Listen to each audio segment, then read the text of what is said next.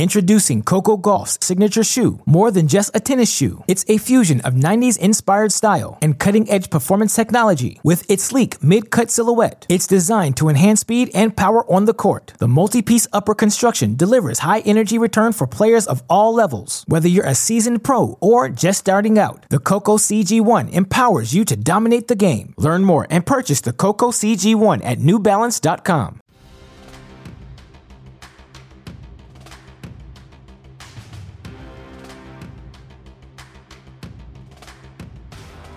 Welcome to another episode of Tennis Channel Inside In on the Tennis Channel Podcast Network. Mitch Michaels here from the Santa Monica studios, joined now by Pam Shriver, the Tennis Hall of Famer. This is great to have you back on the show, not in a vehicle, not calling me on the way to Charleston again, but. That's right. That was the last time. I can't believe how quickly. Um, that was April. And so much has happened in the sport of tennis when you think about it it would be like six podcasts to get everything in. Oh, way way more than that. But there there's there's a lot that's been going on in the world of uh, tennis. I know U.S. Open was like a transcendent time in a lot of ways, and taking a step back from that, does it still feel like it was this seminal moment in not just the the sporting world, but tennis lore and tennis history? Yes, um, the first well.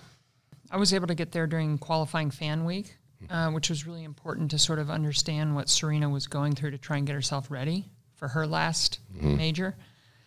Um, and obviously, that story, those five days of Serena playing her last five days of tennis was tremendous. Um, not just for tennis, but it crossed over into every other um, news bulletin virtually, um, whether it was the arts, um, whether it was it was international, it was everywhere. It was Serena. It was Serena's moment, as it should have been. But then, what was fascinating about the tournament is the quality of the tennis from start to finish. And then when Serena lost on the Friday night, um, everybody else really stepped up to the plate. And I just thought the tournament shined from first ball to last ball. Um, the Alcaraz, Tiafoe, um, obviously Swiatek getting her act together and winning a hard court major for the first time. Jabeur, two straight majors. There are just so many tremendous storylines. I, for me, it was one of my favorite, if not the favorite major in my 44 years. Wow. And that really sets up for, you know, the future and a future that's unfortunately not going to include a lot of the, the legends out there. Um, we knew Serena retired. We've talked about that in a few couple weeks, but Roger makes his announcement. No more Roger Federer uh, in tennis, and a lot can be said about him, and a lot will be said about him. A 20 year career that that spawned so much. But the announcement itself, and we heard from Roger today at his Laver Cup press conference, where he talked about what his body was going through and how hard the process was for him behind the scenes. Did anything surprise you about the timing of the announcement, how he did it, and just ultimately him coming to this decision to give up the game? No, I'd heard some things at the U.S. Open um, that didn't sound positive as far as a successful comeback in order to play at the level that would be acceptable. Mm-hmm. The, the, knee was just, I'd, I'd, heard that. So then it becomes a, a, when do you make the announcement? And it seems like Roger made the right decision to let the U.S. Open play out, right? Mm-hmm. You don't make a huge announcement in the middle of a, yeah. major being played. And it was really Serena's time to take uh, take her bow as the greatest female player of all time. And so I think its timing was really good. I think also for him to play his last match at an event that he helped start, mm-hmm. surrounded by his main rivals. Um, yeah. You know, and a lot of love in that event, um, a lot of great spirit. So I, I, think it really is the right send off. Um, and I thought the way he did it with the stationery, the two page mm-hmm. note, or maybe it was four page, I don't know, but just I was struck by the stationery and then also just his voice and him reading the letter. I yeah. thought it was a really special way. I like the way Serena did it too, and Serena's way with the Vogue announcement. But I thought Roger's way of doing it too was just like Roger. Yeah, it was very elegant, which shouldn't surprise many people there. And you hear kind of the, the mindset of post Wimbledon last year, that last match against Hurkacz, how it didn't go well and the knee just wasn't progressing. And he, he was faced with that reality that sadly most athletes don't get to go out in their own terms. He would have loved to play Basel, his home event, but that just wasn't an option. Um, you know, I I think back to something on this podcast, and she's been great working for us. But when CiCi Bellis told me that, you know, it's a matter of playing to where I need to be at the highest level. Like you can still hit, you can still play respectable tennis, but playing as a professional, and, and you know this as well as anyone, it just takes so much and it demands so much out of your body that, in a way, it's like remarkable that he lasted all those years without major injury. Well, and I think some of the things that now we're starting to learn is um, how his last year or two of trying to play at his best was a real challenge because of the knee, and he kind of kept that fairly private. I mean, it was it was uh, assumed that that was his Achilles heel, but he didn't really um, dwell on it much. But you know, I think also in case there were any doubts, for, for Roger to watch some of the matches at this year's U.S. Open, let's just say he was awake and watched the Sinner Alcaraz match. yeah. I mean, that might just tell you once and for all on a hard court, three yeah. out of five at 41 years of age, it's just not a possibility. Yeah, there's a lot of current guys that are probably watching that match and we're like, I don't know if I have I that level. That was that was incredible. It was that match, and I know we're talking about Roger, but we're also, as we, you know, send Roger off uh, into the next phase of his life, into retirement, and obviously we've lost two giants of the game in a month. Um, and mm-hmm. you know, I always felt that was quite possible. It was going to happen really quite quickly for a couple of them at, around the same time. Yeah. Um, but it still is a little bit jarring to realize, wow, Serena and Roger going out within one month of each other there's a lot of people that that's all they really know about tennis. I mean, I could kind of put myself in there where it's just they've been involved so long. And yeah, I, I think part of his legacy, and we can kind of get into the bigger picture stuff, but it's inspiring like Serena, like a Tiger Woods, like these iconic athletes is inspiring that next generation to kind of do it and do it in a creative way. I mean, his the way he played, I think, is what we keep coming back to. Mm-hmm. There's a real beauty in just the sport of tennis but there was something about how he played, like the gracefulness out there in such a graceful sport that I think I, I think that's what's going to be standing the test of time is just how he played the game. Yes. Yes, and how he conducted himself on and off the court, and all the different languages, and all the patience he had mm-hmm. for the media. You know, he's just a true professional in every way. Um, it's funny. I bought uh, Christopher Clarey's book, The Master, a while ago, and it just took me a while to get to it. But the day that Roger announced his mm-hmm. retirement, I'm like, okay, this is a good day to pick up the book. So yeah. I started to read the book, and last night I was, I'm still in the early phases. I kind of, I, I, don't read a lot in any one sitting, but um, just going through and realizing the impact that some of his early coaches had, especially Peter Carter from yeah. Australia, and how Peter settled from Adelaide uh, to Basel. It was like just ha- it just happened to be. I mean, there's a lot of there's a lot of things that have to work right for a career like this to happen. It was interesting listening to, reading how Darren Cahill recollected such close friend and a peer of Peter Carter, and of course Darren, probably the greatest coach of all time, the way his career is going. But just how Peter played a lot like Roger, just not as good, not as fast, but that Roger was able to pick up the technique and his elegance and some of his, um, I think, gracefulness from Peter Carter. Yeah, and it is a great lesson, especially for some of the younger fans that might not know the origin story or weren't around, that it wasn't like he was always this way. Like he evolved. He had erraticness. He was had a temper. He'll be the first to admit it, but that he fine tuned it and reached his full potential. Uh, it's an, it's an inspiring story, and, and there's a lot to, that goes into Roger, but the consistency is just startling.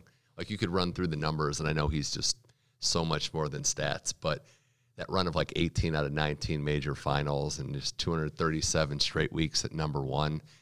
There's something about staying at the top that I really think distinguishes the the all-time greats from whatever that next tier is, the greatest of all time. Well, and and both Serena and Roger, the oldest number ones in their mm-hmm. respective ATP and WTA, in their mid to late 30s, was were able to get back to number one, and you know it's going to be interesting to see I mean, Novak has a chance to maybe break that if he can, um, you know, play the kind of tennis that Novak played right. before COVID. But you know, I want to go back to something else I think is really important. I want to stress that I loved about Federer's pathway was that he was a dual sport. He he played a lot of different sports, especially soccer. Yeah. And it was at the age of twelve yeah. that he decided to go single focus. And I think that's really a great message for parents. I mean, even even you could probably do it a little bit later and still be exceptionally Yeah. good at a sport, and that it really helps prevent burnout. Um, so I, I really related to and appreciated that part of his story. uh, Ben Shelton currently we've talked about it was uh, quite the American football star, and uh, you know it, it's starting to see there as well. Uh, th- there's there's a lot there, and one of the things you said about you know how he keeps a lot of stuff private and he doesn't kind of want to you know take away from other people's moments. The not retiring in any matches is just it's a mind blowing stat. I know there's luck involved, but he I think part of that is not wanting to take away when it, like Hurkacz's last match, a 6-0 set, not feeling well. The fact that he never retired in the middle of a match is just impressive to me. Right. Well, that match playing on center court, quarterfinal of Wimbledon. Um, yeah, I'm sure he. He I, am often. I wonder whether or not he thought in the back of his head, "This is my last match. This is my mm. last match at Wimbledon. I'm not. All the more reason not to have it end in a Yeah. retirement." But yes, that's another great stat of his.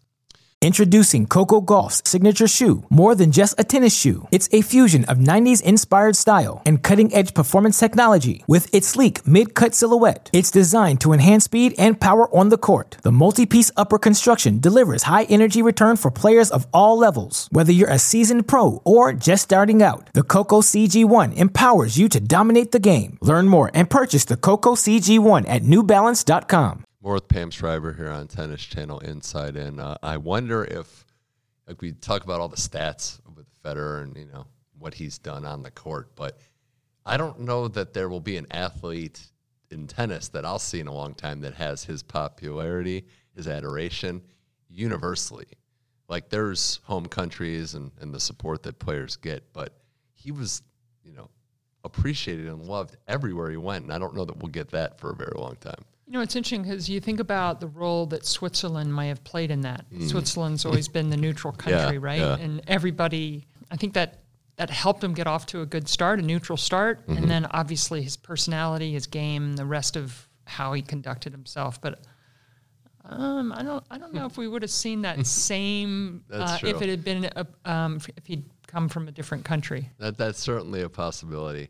I I think the humility you mentioned played a big part in it, and handling losses is something that's tough at any level, especially the elite level. He's got, you know, he's got all the accolades, but it's unfortunate, however you want to put it, that some of the matches we remember most are the ones he lost. And I mean, I could just say if I was in those shoes, I don't know that I would have been able to handle it as gracefully, having to stand up there in the runner-up circle so many times with his rivals, matches he could have won, and yet he handled it about as gracefully as you could. Well, and maybe um, when Roger was handling those moments, and obviously the one that I think everyone thinks about the most was um, the loss in the finals to Djokovic in 2019 when he had the two match points, 12 all, match tiebreak. Um, but when you think about how, say, Roger would have looked at Andy Roddick, um, having seen Andy have to handle the toughest of losses for Andy on that same court in the finals. I think, um, I think that's a sign of a great champion is to to win with grace, lose mm-hmm. with grace, and of course you walk on onto center court with Kipling's quote right mm-hmm. above where you walk out there to kind of remind you to try and do that. I don't know if you saw the quote Tony Nadal said, where it was just about how great Roger's been, you know, even playing against and with the same thing, Grace against his his nephew, and he talks about a match at the ATP Finals a decade ago where he just destroyed him like six three six love, and he just said Roger just looked down, didn't really celebrate at all until he got to the net. And it's those type of moments where you said, yeah, I think how he's won helped how he's lost. And that's kept him, as you've said, balanced. Um, I loved hearing though what he, you know, saying that he wants to stay in the game. and that is something that I feel like our sport needs to get the best brains together. Obviously, including uh, Tony Godsick, his longtime agent, business partner, manager, Roger Mirka. Like there needs to be like this little quiet advisory group uh, called Tennis Roger Roger Tennis Tennis, yeah. Incorporated. Like how to best utilize his skill sets, his love of the game, the way he communicates. And I think the same for Serena, although uh, they're such different personalities. But for the sport of tennis, uh, this is where not being unified really hurts the sport because there should be a plan in place how to deploy Yeah. the greatest of all time to help the sport. Right. There's no like you don't have to. Obviously, you've earned the right to just go in seclusion if you just don't want the spotlight. But if you do want to, yes, there should be some sort of plan like this to kind of keep it going. And uh, I'm glad you brought up the family and the circle because what they've meant to him and how they've helped him. There's no, there's no like guarantee that if you have that good family circle that it's going to just guarantee everything's going to go right. But that definitely makes that path easier. And I think his family, what Mirka, the kids, you mentioned Tony Godsick, that circle kind of being so solid for so long, I think propelled him to just keep it going and enabled him to really keep it going into his 40s. Yeah. Well, and you even think about uh, Ljubicic and his uh, relationship starting as competitors. Mm-hmm. Um, I was actually listening last night. Ljubicic was on a podcast, another tennis podcast that I listened to, and you know, hear in his own words for the first time he's speaking mm-hmm. publicly about you know six years coaching Roger and the tough losses and the great wins and the you know the 2017 five set win in the finals of the Australian Open over uh, Nadal with probably his greatest backhand ever, the one down the line that turned that fifth set around.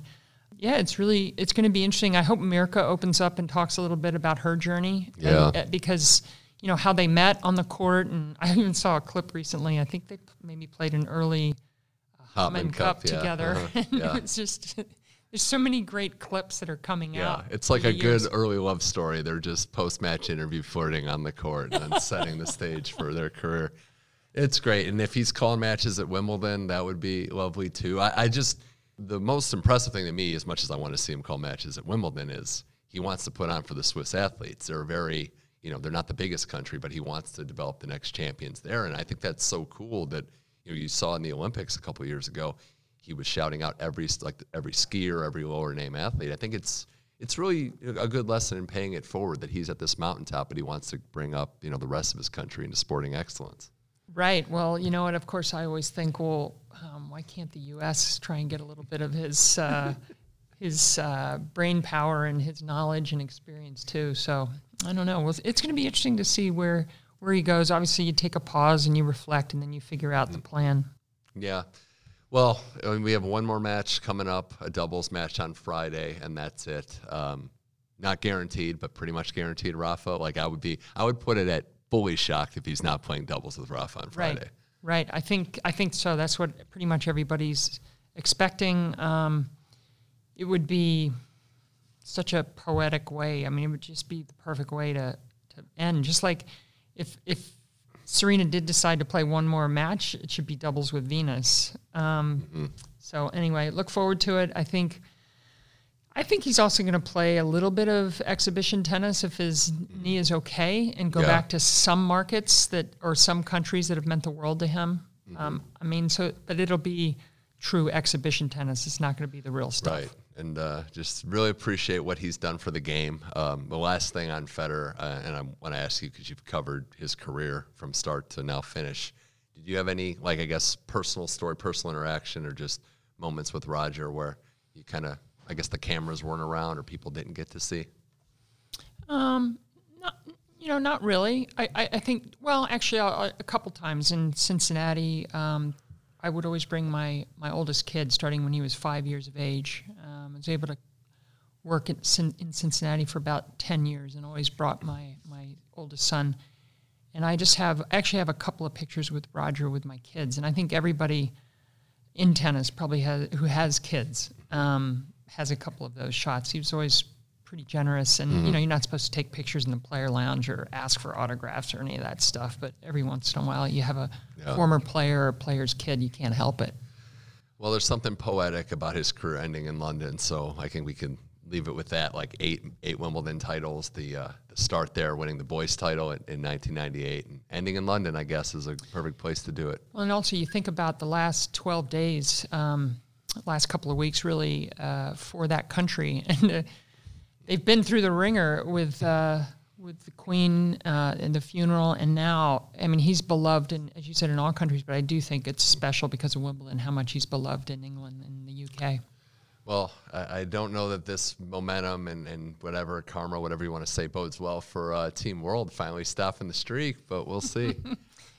Team World's got some talent. I mean, Frances uh, chose not to play Davis Cup because he was just wiped out after getting to the semis of uh, U.S. Open. I thought so. I, am sort of anxious. I think the thing I want to see most is somebody at Team World uh, who's willing to like step up and lead because they do need a lead player in order to make that team a little more solid. With threats to our nation waiting around every corner, adaptability is more important than ever. When conditions change without notice, quick strategic thinking is crucial. And with obstacles consistently impending, determination is essential in overcoming them. It's this willingness, decisiveness, and resilience that sets Marines apart. With our fighting spirit, we don't just fight battles, we win them. Marines are the constant our nation counts on to fight the unknown. And through adaptable problem solving, we do just that.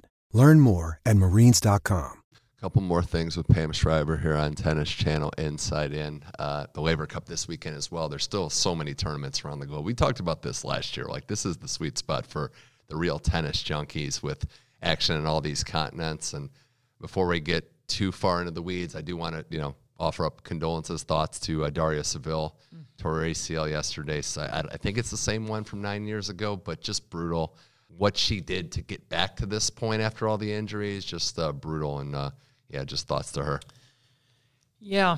Um, I thought a lot of the player tweets, her peers, whether it was Petkovic, who went through so many injuries, including knee problems, just a lot of outreach. I thought Naomi Osaka's video tribute, because of yeah. course she was playing Osaka when it happened. Um, but you know what?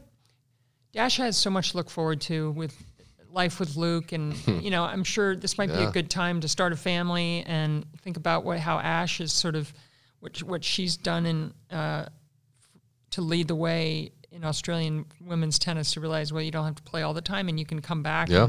It's up to her, but I think the fact that she had such a great comeback, such a great last few months, will um, in the end it'll make it clear whether or not she ha- she I, wants to rehab again and go at it again. Did you watch any of the uh, Zhang Shuai Garcia match oh, last yes. night? I, I, I, was just telling uh, Nico Pereira, who I'm about it's to work control. with, it was crazy good. yeah. I don't usually get home from working. As last night, I, I my, the last match we called was the Svajda against Nakashima match, which mm-hmm. was really fascinating. Yeah. close straight set oh, match. Yeah. And then I go home and it's bedtime. I'd, I'd played a golf match in the morning. I was tired, but this match was so compelling. Yeah. And, and, the amount of winners versus unforced errors and the way they were playing, I thought it was one of the matches that, of the year. That you know, Garcia obviously like has the run and loss, and if you just look at the loss on paper, you're like, oh, it was a letdown. I think she served as good as any like loser that I've seen in a match. It was like 27 aces, the two double faults. It was crazy. And Zhang Shuai, who I think that's two top 50 wins in a row, stacking it together. Uh, she gets her, her countrymate next in uh, Wen Zhang, who I think has top oh, five potential. I mean, does. I said top ten, but I'm raising the bar. And the power there. Yeah. Um, there's look, there's a lot of talent. Uh, this is the Li Na effect. Mm-hmm. Um, it's been now a little over ten years since she won her first major. Um, obviously, China's had a tough time in all sorts of ways geopolitically with the virus, but I feel like now the players are free to play and travel, yeah. and we're seeing the talent come out. What do you think about Naomi Osaka's decision to just kind of keep playing here? Like she shut it down last year at the U.S. Open. I think it's a good sign. She's she's not at her top form. I think she would admit that. But to keep playing post U.S. Open, I think is a good thing. It had to happen. I yeah. mean, I, listen, it was a tough draw to play Collins first round at the U.S. Open. Collins, who'd been injured, came out and played actually at the U.S. Open. She played great. So that was a difficult first round. And Naomi didn't play badly. And I was I was texting her um, Stuart, her business partner. I'm like, you got to play more. And it's like, okay, but she has to want to play more. Yeah. So obviously, her ties to Japan, it was probably a must contractually that she had to go back. But I'd like to see her play a couple more tournaments before the end of the year. That was like the perfect storm of Collins playing well, um, a couple big points that I think with repetition and with with practice on the court, with actual matches on the court, you get better. I think there were some tactical things there, and I think that's where getting on the court and kind of understanding how to game plan against certain players would help. But no, I, I don't think she's like super far off, but the top is and the depth of the game is getting bigger and greater. So I think she she has to keep playing, or or the game will pass her by if she just plays selectively. Right, and I think Naomi might learn a little bit, but reflecting back on some of Serena's long journey and like when I think back to how Serena was able to win the 07 Australian Open outside the top unseated, 70, yeah, yeah unseated, yeah. out of shape, hadn't played any matches, and then worked her way into form. And really, the best way to do that is just to play matches. Yeah. And then you, you get sparks of motivation by seeing glimpses of your best self, and then that makes you want to go out and work harder. Do you think? And I know it's somebody that's got a longer road back, but we saw Kenin play lose again in the in the early rounds. I mean, trying like trying to commit to all these events, but it's tough to rebuild, especially with the injuries she's had. Look, she was the one most affected by the COVID shutdown. She had just won the Australian Open. She had had a great, um, you know, six months leading up to, and then was just taken away from her. And then when it all started back, it was like she tried to defend her title, got appendic- appendicitis. It was just it's been uneasy, and then obviously up and down relationship with her dad and her coach. Yeah. Um, so she needs to find some stability, and there's so many one-time major winners. I mean, Osaka's won four of them, so that's a different matter. But there's a lot of them have won just one that we wonder about, like whether mm-hmm. What Sloane Stevens going to do later in her career. Yeah. Um, Kenin, uh, is Muguruza going to get it back? I know she's won a couple of majors, mm-hmm. but women's tennis right now, there's a lot of questions. And you outlined Emma like it's perfect. She was so far ahead of schedule that's going to take her a couple years before we really right. know one way or the other. Yeah, that was just that was crazy. we still marvel. It's like it's like did that even happen? How do you win 20 straight sets coming yeah. out of qualifying uh, when you're ranked where she was ranked? So Maddening. Well, we can end with this. Uh, love to see pro tennis in Southern California. San Diego has the men's event at 250 which you started calling them the women are getting 16 of the top 20 in a couple weeks. Yeah, it's it's great. I mean, obviously the history of tennis in Southern California is so rich, developing some of the greatest players in the history of our sport. Um, we were t- Nico and I were talking last night on air, like why, why is it? Well, part of it's the climate, mm-hmm. obviously. Part of it is just the number of courts, the park systems, um, how many great clubs there are in mm-hmm. Southern California. So put it all together. Um, but it is fun to see pro tennis. I like Barnes Tennis Center means a lot. My it's where my my grandparents settled after World War II uh, in San Diego, and they helped support my grandmother, especially the early buildings of the Barnes Tennis Center. So I've enjoyed going there through the years. I think we've seen a lot of people that have given back to the pros that have made it here, have given back in the community, helped, and now obviously within the case of Tracy Austin, her son playing and getting to the tour level. So uh, it's really good to see. Uh, and then the you know the women's tournament I just wanted to mention coming forward. It's it's nice. I mean, Iga's committed to play the bona fide number one, three majors under her belt, and we'll see you know how she assumes the top role after her first hardcourt major. Well, I would think she'd be even more confident. You would think. I mean, that was the big question. Mm-hmm. She could she uh, could she win on a surface other than a major other than Roland Garros and she looks like the real deal. You see when when we put the points race up on the graphic when we're on the air, and you see how much she's mm-hmm. ahead. Mm-hmm. Um, it kind of does make you reflect a little bit about what if what if Ash had decided not mm, to retire. I know it's like those two match. at number one and number two would have been crazy. But you know what? Who know who who knows what the response from Swiatek would have been had Ash stayed in the game. You never know no. whether it would be the same. I know. I, I, I, don't want to harp on that, but we, we really missed out yes. on an all time potential rivalry. Uh, but no, there's a lot of good tennis there, Pam. This was fun. Are we going to see you in uh, in Fort Worth for the WTA finals? I think I'm working it from here. From um, here. Okay. Yeah, which is it's great. It's kind of cool. Texas, the Dickies Center is getting the event, and it's like a new location, and we bounced around the last couple years. Yeah, I think um, Guadalajara did a great job last year um, with the same amount of notice as uh, Fort Worth this year. And um, listen, Dallas Fort Worth has a rich tennis mm. history from WCT. One of the most popular stops on the tour when I started in the late mm. 70s was Dallas at SMU University. So I, it's a it's a tennis loving region. I know tennis is a worldwide game, but I just love all these now newer events in the states. Like it's just great to have pro tennis in America, and you know, as you know, calling all these matches at reasonable hours as well. Yes, so, exactly. Uh, Pam Shriver, thanks so much. Always welcome on this show. Fun chatting tennis with you. Mitch, thanks for having me. That was Pam Shriver on Tennis Channel Inside In. We will be back next week to recap the Laver Cup, talk about more tennis storylines. Check tennis.com podcast, tennis.com slash podcast for this show and every show in our catalog. For Pam Shriver, I'm Mitch Michaels. This was Tennis Channel Inside In. Thank you for listening, and we'll see you next week.